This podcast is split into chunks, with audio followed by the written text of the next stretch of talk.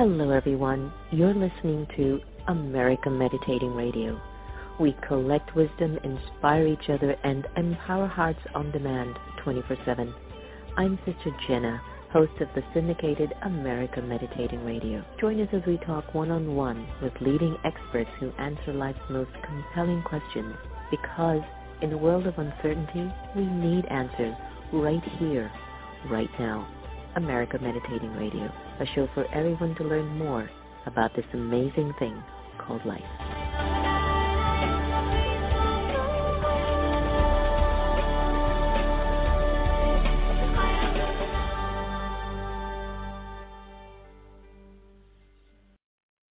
Hi everyone, Om Shanti and welcome to the next normal in collaboration with America Meditating Radio. I'm your host, Sister Jenna. How you doing? I hope you're hanging in there, keeping your heart as strong and powerful as possible. It's been interesting getting a lot of text messages and emails of just feeling how hard people are in the world. A lot of people are feeling that there's just not a lot of positivity in the world. And I get that. So life is like this. It's throwing you various balls to juggle with to somehow dig deep inside of your soul and to respond to every situation and circumstance with love. Now, our tribe, pretty much, that's the industry that we're in. We want to re-emerge with love. We want to emerge with what's kind, what's balanced, what makes everybody happy, without tilting the scales too much of losing our principles. So where is the answer? How do we really create world peace when we first have to be the ones who maintain our peace? You could feel like you're not doing anything at all wrong, and then someone, some situation, circumstance comes and it gives you an extra thought where you have to do some extra things. But that's all about life. That's exactly why we're all here. It's all absolutely good. Nothing's wrong. No one's wrong. Even if you feel someone is doing something wrong, it's right. And even the right that you've done, somebody thinks it's wrong. It's all good. You see what I mean? So just hang in there. No matter how tough it gets, nothing outside of you is more powerful than your soul. I'm happy to welcome back our wonderful friend, Robert Clancy, who is a creative visionary, number one international best-selling author, spiritual teacher, and founder of SpiralShare.com. It's an online social media marketing platform harnessing the power of positive influence.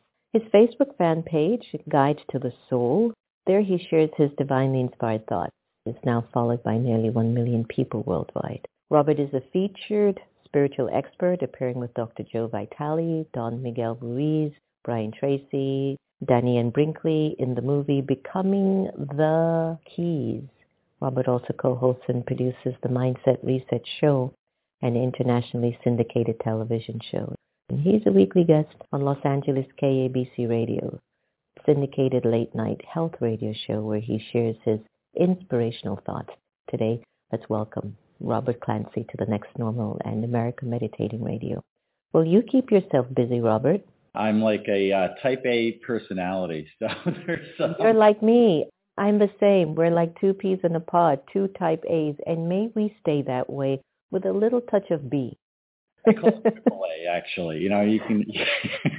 why not? Listen, I am somebody who believes that if the soul is so powerful, why not bring that power into life and make the world a better place than the way you found it? Don't you agree? Yeah, and I've always had my internal philosophy is anything is possible. It just takes time, energy, and whatever you put into it, but it always comes down to you have passion for whatever that is. And I recently took up scuba diving. So, I mean, I was afraid of swimming, learned how to swim about four years ago.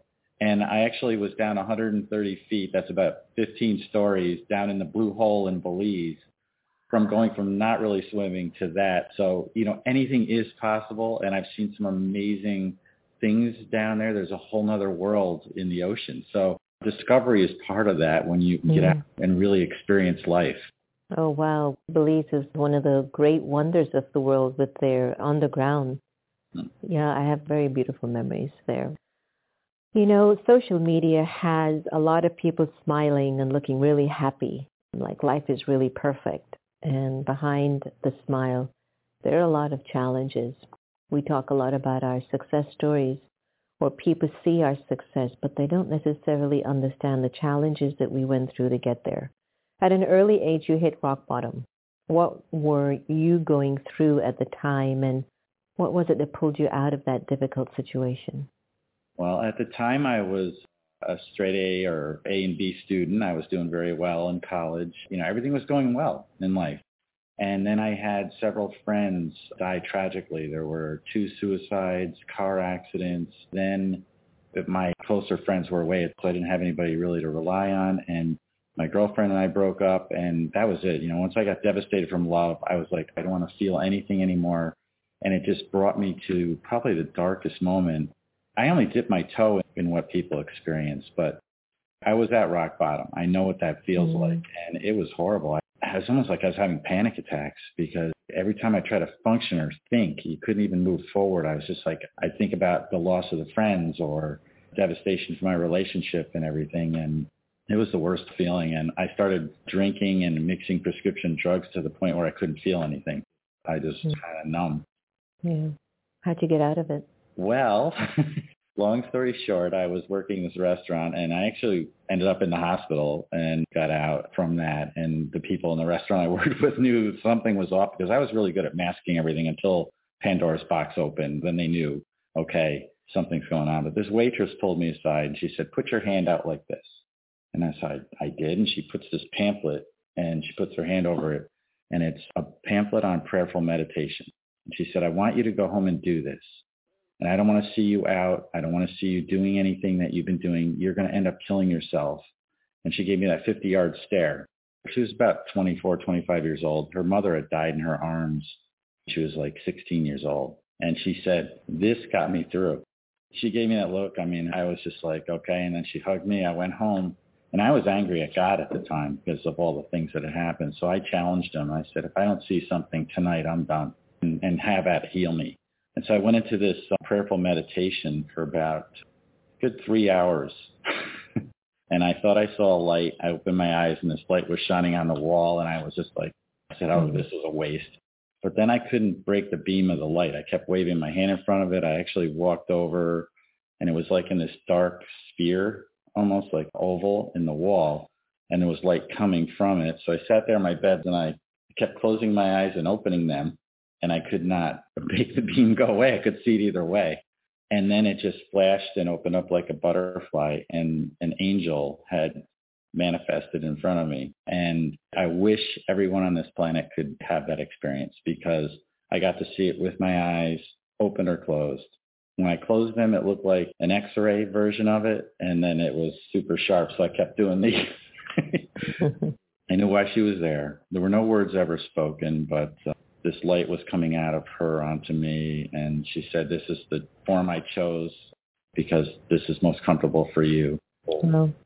yeah and i kept this a secret for 30 years even from my family. It was in 2012 when my mother passed away. It was on mother's day and i spoke to my father that night and told him what i just told you and i said i can't keep this a secret. I have to share this and I kept it a secret because I didn't want to be judged by people. I didn't. I'm an analytical mm-hmm. person. I'm a programmer. I've got the numbers, the ones and zeros mind, and then I had that experience. But uh, I haven't had a day where I haven't thought about that beautiful moment with her. And yeah. She touched me in the forehead, and it was being plugged into what you opened with is love. It's incredible, like having the internet plugged in your head with every beautiful thing all at once. Yeah. Yeah. Then it just closed and said it will unfold when you need to. And I get words. I, everything inspires me. I can see it's like God's math on almost everything. Just and I've lived like that, just with that smile that you talk about. And so beautiful. I get it. I went for a stroll yesterday with the family, and we were talking about the same thing: how everyone's going to have access to an experience of divinity or God or an angel but it's a matter of which tribe. And we were just talking about some friends who very well known and large followings, and they've had those similar experiences at awakening. And I wonder if that's a time that we're in, Robert, if there is a nudging going on inside of many of us to awaken to that divine experience of God. And you didn't talk about it. I could because I had a family that was entrenched in it. But it's such an interesting secret and I wonder how many more people in the world are actually walking around with that awakening and that divine experience of God's love and light touching the soul right here. I bet this is exactly where she pointed at oh, you, right?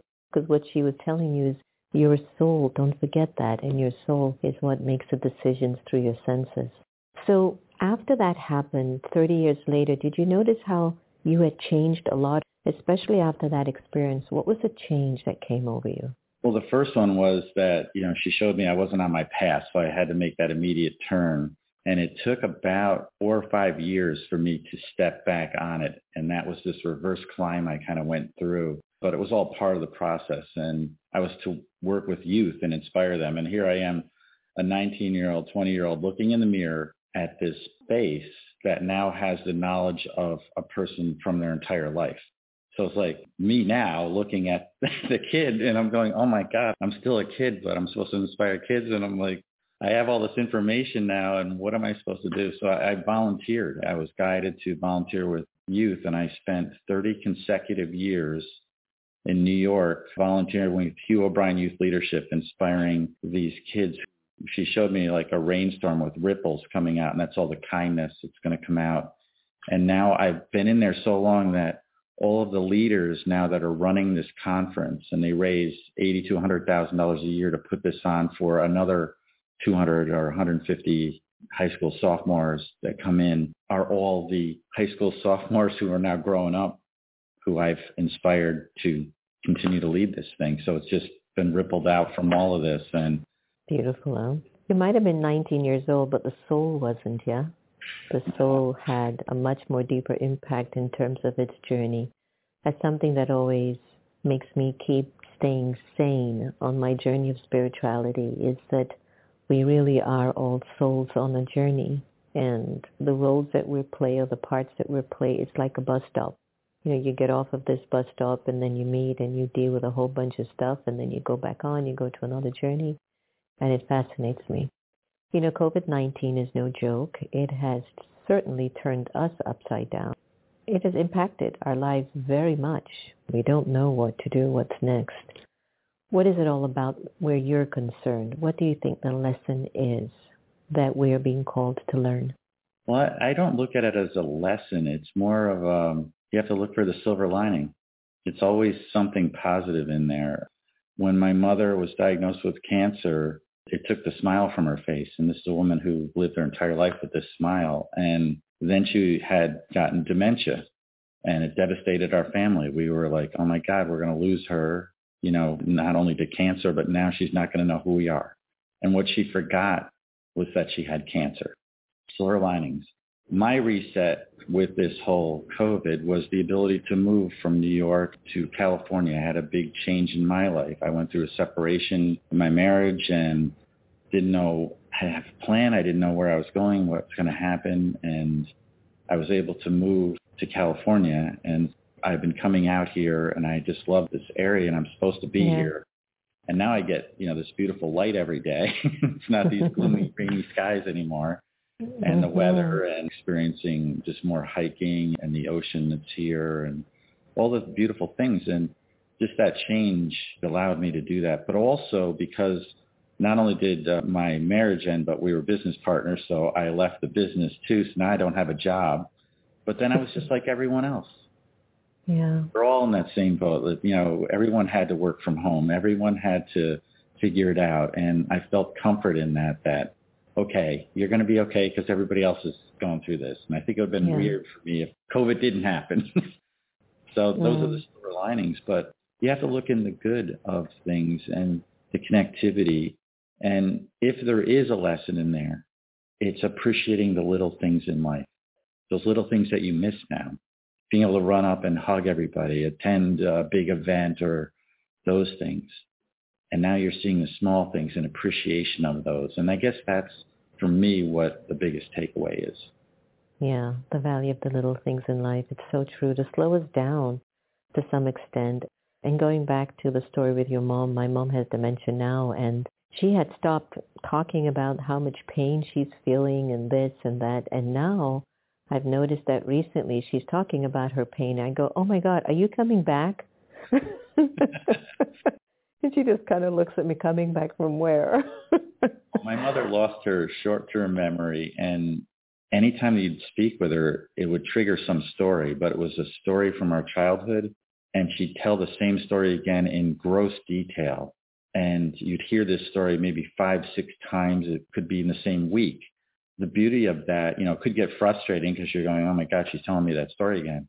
But now I have all these memories from her memory because she was able to access those from the dementia will process something that I'm going through to wonder what is it that I need to experience or accept.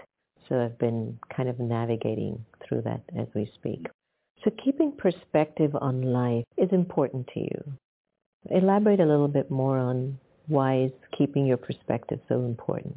Well, I always learn from my experiences, and I was actually volunteering, and it was in Schoharie uh, down. They had a huge flood in this town that I was went down to help out with, and it was during the cleanup. And I remember seeing the water line on a two-story building almost to the second story. That's where the floodwaters were up to. And the ground had all of this, like, it was almost crystalline. It was beautiful. It was just this glitter. And I was like, wow, the sand here is amazing. And they said, that's not the sand. That's all of our windows, our glasses, our plates, our china, everything from the devastation from the storm. So of course, while we're cleaning up, going into this house and it was all gutted from the lower, just the beams were left and they're serving soup and everything. This person runs in, they said, oh my God, there's a storm warning. Heavy storms are coming. Everybody starts getting jittery. And I see this little boy and he walks out and he's looking at the sky and a woman came over and he said, it's going to rain. I think that's bad. And the woman said, no, actually the farmers need rain for their crops to grow. And then he looked up again and he went, well, a many penny changed his perspective of this thing that had devastated his life, his town, everything that he knows. And all of a sudden he's appreciating the rain that's going to come. And those little moments when you can change perspective, you know, I have these words that I get as I explain, and they're all memorized and stored as pictures. So I love this one. It's one of my favorites. Of all the journeys of life, you'll encounter valleys of despair and mountains of hope. Just note the heavens are above those valleys and the mountaintops touch them. To reach the summit, take one hope-filled step past your fear, doubt, and worry. And when I speak those words, I actually see myself looking at the valley when you're on the mountain. And when you're in the valley, you see the mountain that you want to climb. And both seem beautiful places, but you don't appreciate them when you're there because you can't stay on the mountaintop that long. You can't be in the valley. And when you're in the valley, sometimes you can't find your way. So you figure out, go to the mountain to see. Then you see this beautiful valley. Like, oh my God, that's so amazing and lush. I should go back down there. You can't spend time in either place, but the journey is actually going through those and experiencing them. So the perspective is if you were in a hole in the valley, like rock bottom, and you're there, that's all you see is the light and the way out. So you got to climb out. If you're standing at the edge of the hole, you're just seeing a pit there. But when you're on top of the mountain, all you see is the valley. There is no hole. It's all perspective. Sure is. A perspective interpretation. I can see why you have over half a million people connecting to your inspirational Facebook page, Guide to the Soul. Where were you at that time in your life when you started the page? Did you expect that it would climb to such an impactful outreach? No, I was actually almost not in fear of putting it out, but I thought I would get people criticize anything, and all I got was positive response, and it started growing by a thousand and ten thousand and twenty thousand, and I was going, oh my god, like what is going on? And I was just posting. I'd wake up every day. I set a goal to write one inspirational thing every week for a year, and then I thought that'd be too easy, so let's do it every day. I'd post something, anything positive, and I did it every single day without fail for four straight years. And I got messages from a woman in the Philippines. She said that she was planning on committing suicide that day. She read what I wrote and she changed her mind. I thought, what if I didn't post that day? There'd be two children without a mother. Yeah. To answer your question, it was December 1st, 2012 when I started the page. And there was a horrible accident in our community that same day where two high school young people were killed uh, there were four. There were two couples. The boy of one couple and the girl of the other couple were killed. So both couples were broken up. Two of them were killed. The other two were in critical condition. And it was killed by a young man who was drinking, driving, texting, and on drugs and speeding. Could you do everything? So he did and ended up hitting their car. And I knew I'd meet those families and I had to help them somehow work on forgiveness. I was guided in some way. I just felt strongly that to do this. And I didn't know them. Obviously, the man who did this was vilified in the community. There were 20,000 people who showed up at the arena because this was the football captain of the high school and the softball captain that had died in this car accident. And I didn't meet the people. They found me. And my words are actually carved onto the girl's headstone. And I got to visit the gravesite and they said, you described our daughter in a single sentence and we want your blessing to put that on there and you must be an amazing soul to share these words with the world. I couldn't think of a better honor or blessing than that. And the words are, when you love with all your heart, life becomes one big smile. That's it. I don't know. I just was guided to put them out there and I still get them. I just access them now when I want to. If I just clear my mind, I can see something in, in a flower or, or just the sunlight or anything. Such a beautiful story. I mean, at the age of 19, I can't believe that your life changed so much that it would turn out to be something that would save so many. When that angel touched your forehead, man, she was getting ready to use you to save you for others. Beautiful story. Your spirit is so kind. I'm really appreciating our time together today. In your book, Soul Ciphers, there's a chapter that you've got titled called Reverse Climbs. I was curious to find out what it actually meant. Well, you know, I've talked to a lot of hikers and most don't even know what that is. And so the long story short is I ended up going to the Southwest with a friend of mine who had never been further west than Fredonia, New York. And we went out there for Odyssey. It was 3,000 miles in 11 days on a car. Saw pretty much everything you can in the Southwest, including the Grand Canyon. So we picked a trail, Bright Angel. You know, why not? It's got Angel in it. It can't be that bad. But it's like doing class five rapids. And you start out, when I got to the trailhead, all these people looked like they'd been to hell up. I mean, their faces are red, and I walked a mile and a half from our hotel over to the trailhead, and it was a beautiful day, so I might as well experience that in the morning. And I get there, and these people are just coming up, and I'm like, wow, they're out of shape, and I'm just sailing down this thing. I'm just hiking down into the Grand Canyon, and no problem. And I saw this little house. It looked like a Monopoly piece down there, and the ants are going in it, and you see the ants coming back out. And it literally did look like ants on a trail because that's how far the perspective was from where I was. I got about a couple hours, maybe three hours in, and I came across this sign that said, if you choose to pass this sign and you don't have four liters of water on your person, we will not be able to rescue you or recover your body for some time. And then had the national park logo on there. And somebody wrote, have a nice day with a smiley. And if you were illiterate, it had pictures like showing water bottles and then no water and a skull and crossbones kind oh of. Oh my gosh. you know. So I look in my backpack and I have a half a bottle of water and a half a sandwich because I did not pack for this thing and I was having no trouble and I'm thinking this is not no issues at all. So I passed that. About 45 minutes later, I came across a park ranger and he said, yeah, we lose people on this trail all the time. And I'm looking at well, you guys aren't looking very hard because it only goes down to that house and comes back, you know, the gift shop. And he said, well, that's not a gift shop. That's where you get your water for the return trip. And I was like, oh. And it didn't dawn on me that he was saying they lose people as in they die, but they just got lost. and uh, so the reverse climb I discovered is when you turn around and then you're on. So I had been down maybe four hours and yeah. I didn't get any closer to the little house down there. But when you turn around, you have an incredible set of stairs to climb oh. for another eight hours because it takes you twice as long to get back up. Yeah, yeah. I was out there for 12 hours climbing stairs. I don't know if you ever climbed three flights of stairs in like 15 minutes or 10 minutes or five minutes, but doing that for 12 hours, and it's not even stairs, it's God's staircase. got to the top, I was holding both of my legs and trying to pick up my legs and walk with my head hunched over. And I looked like the people I saw earlier who looked like they'd been to hell. And they had. Get all the way back. I look over to my friend. I'm like, I can't believe we didn't bring the car.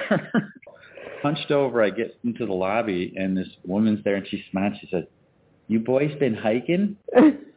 yeah. Because where'd you go? In the canyon. Well, what trail?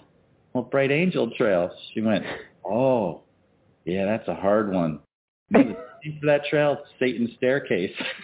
I was like, kind of discovered that. So the point of it, I was laying there and I thought about the people who died on that trail and how stupid I was to think that, you know, I didn't plan, I didn't have the water, and I didn't listen to the signs.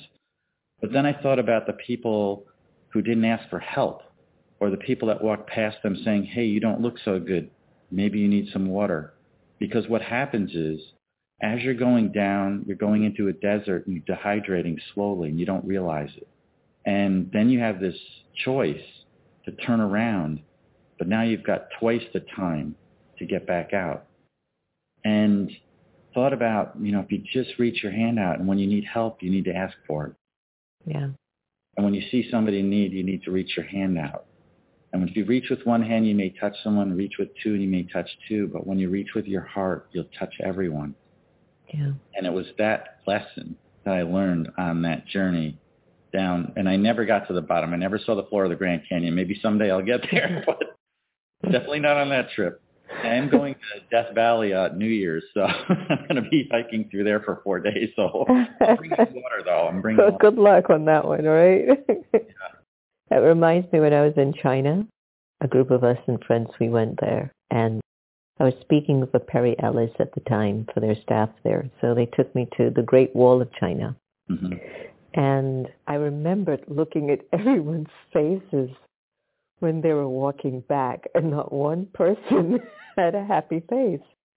And I remember just seeing that, and I was like, okay, I don't know if I'm going to be able to do that walk. But for those of us who had just arrived and we saw the Great Wall of China and everybody that was in our section is like, oh my God, this is great. And there was one person who's like, I can't believe you're going to come to the Great Wall of China and not walk it. I said, yeah, I'll go a little bit, you know, but I don't know if I can go all the way. Just go. It's the only time we'll come to China. And, you know, you have to walk the wall. And we're like, you can walk it. I'll be here. Sure enough, she kind of looks at us, you guys are wimps, man, you know, and then she goes trekking like she's the tough one. She didn't come back. I tell I knew she didn't go the whole way because it's so oh, long. But we noticed that when she came back, she didn't look so good. yeah. Yeah, I don't have the stamina for those things. I'll leave that to the courageous ones. I'll stay in my wimp category. you know, as we talk about the soul, our soul is the container for everything. Like it's holding our past, our present, and our future. It is holding the opportunity for God's light and love to seep into maybe give us a moment of grace, a moment of divinity, a moment of great power. But there are times it gets a little hitched on to something or some experience, maybe of the past. What exactly is soul hitches? Because you've discussed this. I'd like if you could explain a little bit more about that. We're having one right now. It's these people that just randomly or somehow you connect and sometimes by chance, and they have a message for you. And you, you ride their soul for a little bit. You learn something or they show you something. And I had it happen when I was six years old with this man in Jamaica, Alex the pool man. Mm-hmm. And uh, he, he taught me the basic uh, swimming, but I was still afraid of water and it still stayed with me. But I was able to at least, you know, paddle my way up to the surface and was never a strong swimmer. But uh, you know, he ended up saving my life in three times in three different ways. One by teaching me, giving me the courage to do that, and then saved me from a Portuguese man of war jellyfish that had stung mm-hmm. him. It almost stung me. I thought it was a balloon. And uh, then he took me to his village, and I saw poverty for the first time, but I saw people that were happy. Yeah. And yeah. they celebrated me. They made a crown out of palm leaves from mm-hmm they presented fruit and put me on a donkey and walked me through the village around every house singing Jamaican Christian reggae hymns behind me. And I ended up going home with only the clothes on my back because I had my parents give him all of my clothes to take to the kids. Wow. I love that. Such a story of love. Changed me because yeah. it taught me something, and those things happen all the time. Just riding this energy of someone else and being in their presence. Beautiful. Well, thank you for writing mine, and I've loved writing yours. Love is so important nowadays. They have a particular island in Dubai that's called Love. Arrived Miami International Airport, and it has a big thing on love inside the airport. The Beatles, all you need is love. Songs, music, movies, love, love, love. And yet there's division, there's hate, there's fear, there's insecurity, there's depression, there's anxiety, there is uncertainty. The whole point of life is really to learn what love is, it seems. So how would you explain the power of love? And why is it the thread that is needed now to hold the universe together? Well, for me, love has no synonyms they're close, but there's only one word. And I've written 67,000 or 70,000 words trying to describe what it is. And as you said, it is the very thread that holds the fabric of the universe together. And sometimes it's the only thing that's holding your universe together. It's the one thing that is instant. Love is the only thing that also travels at the speed of light because you can send love everywhere. And for me, it's why we're here. It's to learn what that is. And it's self-love. You have to understand that you're always loved. So why are you seeking it? To seek it in someone else is one thing, but to understand that you already have everything because you are loved, you are held by God. You know, we never see the great picture that God paints for us because we're always standing upon his canvas. And you have to trust that that image is beautiful. And sometimes you can't understand the picture, but the only thing that you can change about the picture is how it's framed. And sometimes the frame is even more beautiful than the image itself. For me, love is just that I was shown that's why I'm here. Yeah. It's so we can that feel that. You know, my favorite movie, Romeo and Juliet, you know, just the ultimate love story. It's just everything. I've always had that in me. And I don't know, I've always just innately love others in some way. And, you know, even after being touched by an angel, I can't say it's been a box of uh, potpourri and everything's happy. The process, yeah. Because I think with our love, it gets a little bit distracted by the attachment. And yeah. we have mistaken attachment for love on many, many occasions, thinking that it really is. And I've noticed that for myself, I know when I'm in an attached mode, it follows sorrow or excitement. Mm-hmm. And I have to kind of figure out how to keep navigating back to love and not get addicted to the excitement or the sadness because those are also very easy addictions for our personalities to be set in. Well, we're coming to a close and I would love to get a little shout out about your show, the Mindset Reset Show, which you co-host. And I love the one you did with the Coen brothers. I love those guys. I love their music. They are so good. I was at a session with them a few years ago and I go, my God, these guys are so talented. So tell us a little bit about the Mindset Reset show, which you co-host. Yeah, so uh, Lisa Winston and I started the show. She's an amazing light. Believe it or not, we've never met in person. We we're on a summit together, reconnected, and we were like, we need to do something together. We're being guided. What is that? And I'm like, I don't know. And we we said, I think we're supposed to do a show or something. And so we just did, and it just happened like overnight. And people came, and we've had some amazing luminaries on there, just learning and seeing other perspective. All those soul hitches I've had, it's just been, as you said, the Coen Brothers, just hearing them and their journey and what they do and being connected to some of these amazing people around the world has really been a gift and a blessing.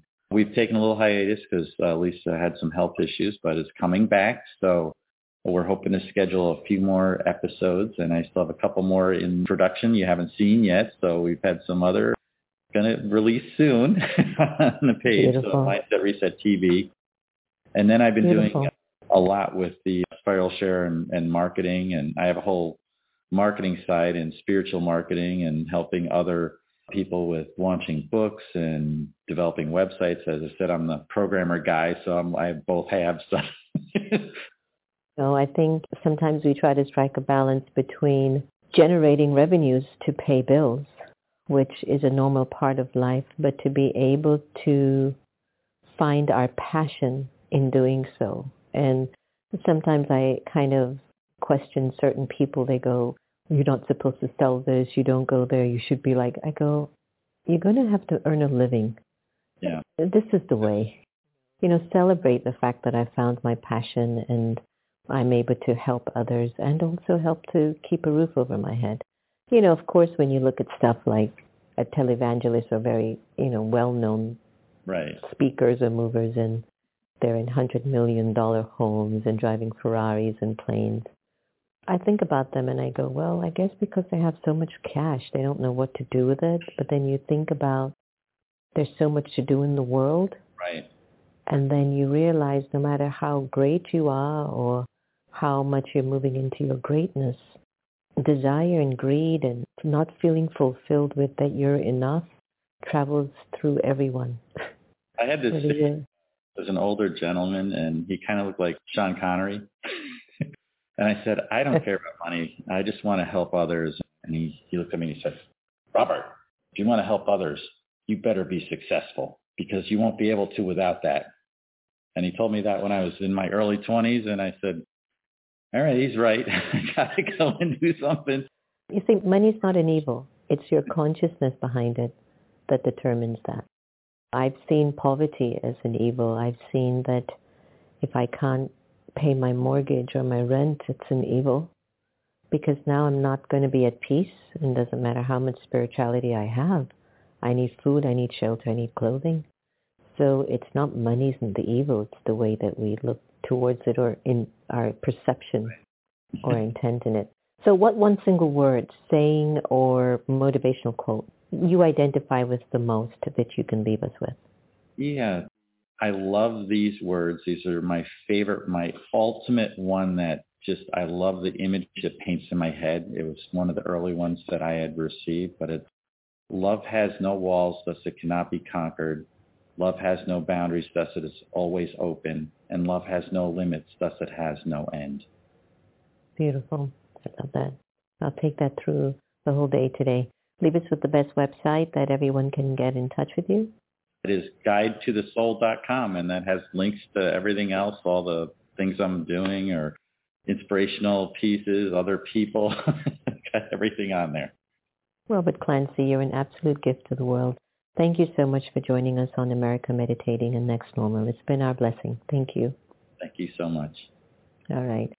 Everyone, I'm sure that you've picked up and felt the intentionality of the wonderful Robert Clancy. Please go to his website and find out more about his work and what he's offering. And I can't wait to look at his fan page, become a fan. So as we navigate through our journeys, I say this in so many shows. I want to be stronger inside and I want you to be stronger and I want the world to be stronger. And is love the way? Love, perspective, common sense, kindness, sometimes knowing when you just have to let it go because you just can't do anything with it anymore. It might not be ready to receive your love. So give it some time until it's ready. But it shouldn't be that I lose my love because it's not doing well on the outside. anyway, thanks everyone for joining us. Please take care. Remember, no one can take away your happiness unless you give them permission. And I suspect we're actually all here to love each other the same. Take care. Be well. When I was asked by Sacred Stories Publishing to write a book on mystical divine experiences, initially I said no, those are too private. But then when they came back again to urge me to do it, I said, why not? It'll be of service because over 25 co-authors would have would be joining me on this journey to share their own experiences meditation, intimate experiences with the divine through contemplating practices, you will read stories from our co-authors of a heartfelt clarity about a father's death giving his son a new life. You will hear the story of a woman embracing her wounded inner child and healing herself. You'll even hear stories about an inexplicable medical miracle and so much more. This book has a life of its own. You will learn how listening to your inner silence can help you overcome life obstacles and reclaim your spiritual power. I hope that you'll be able to dive deep into this and maybe even explore your own mystical and divine experiences for your life to change for your life to become one that is completely full and rich of everything good. Enjoy, and thank you for looking into meditation, intimate experiences with the divine through contemplative practices.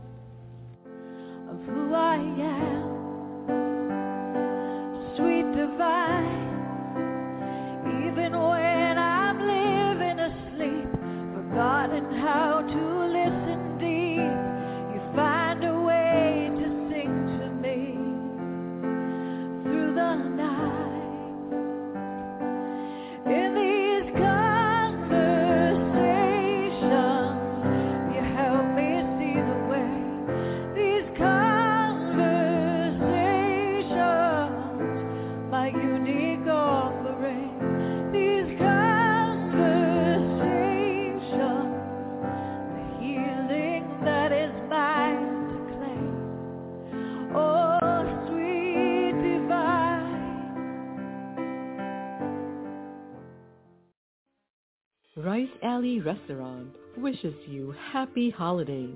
Located at 6838 Piedmont in Gainesville, Virginia. We're a family-owned restaurant and offer authentic Asian cuisine and sushi. Come, savor our delicacies made with love and enjoy the perfect ambiance. We look forward to seeing you there. I'm Sister Jenna. You've been listening to America Meditating Podcast. You can follow us on Twitter, Facebook, and subscribe to our YouTube channel. Did you enjoy that conversation? Because you can also listen to it on Spotify or in iTunes 24-7, anytime, anywhere. I do trust we all have inner power to become our very best. When we listen with curiosity to learn more, we grow. So thanks so much for tuning in, and do be easy on yourself. Take care.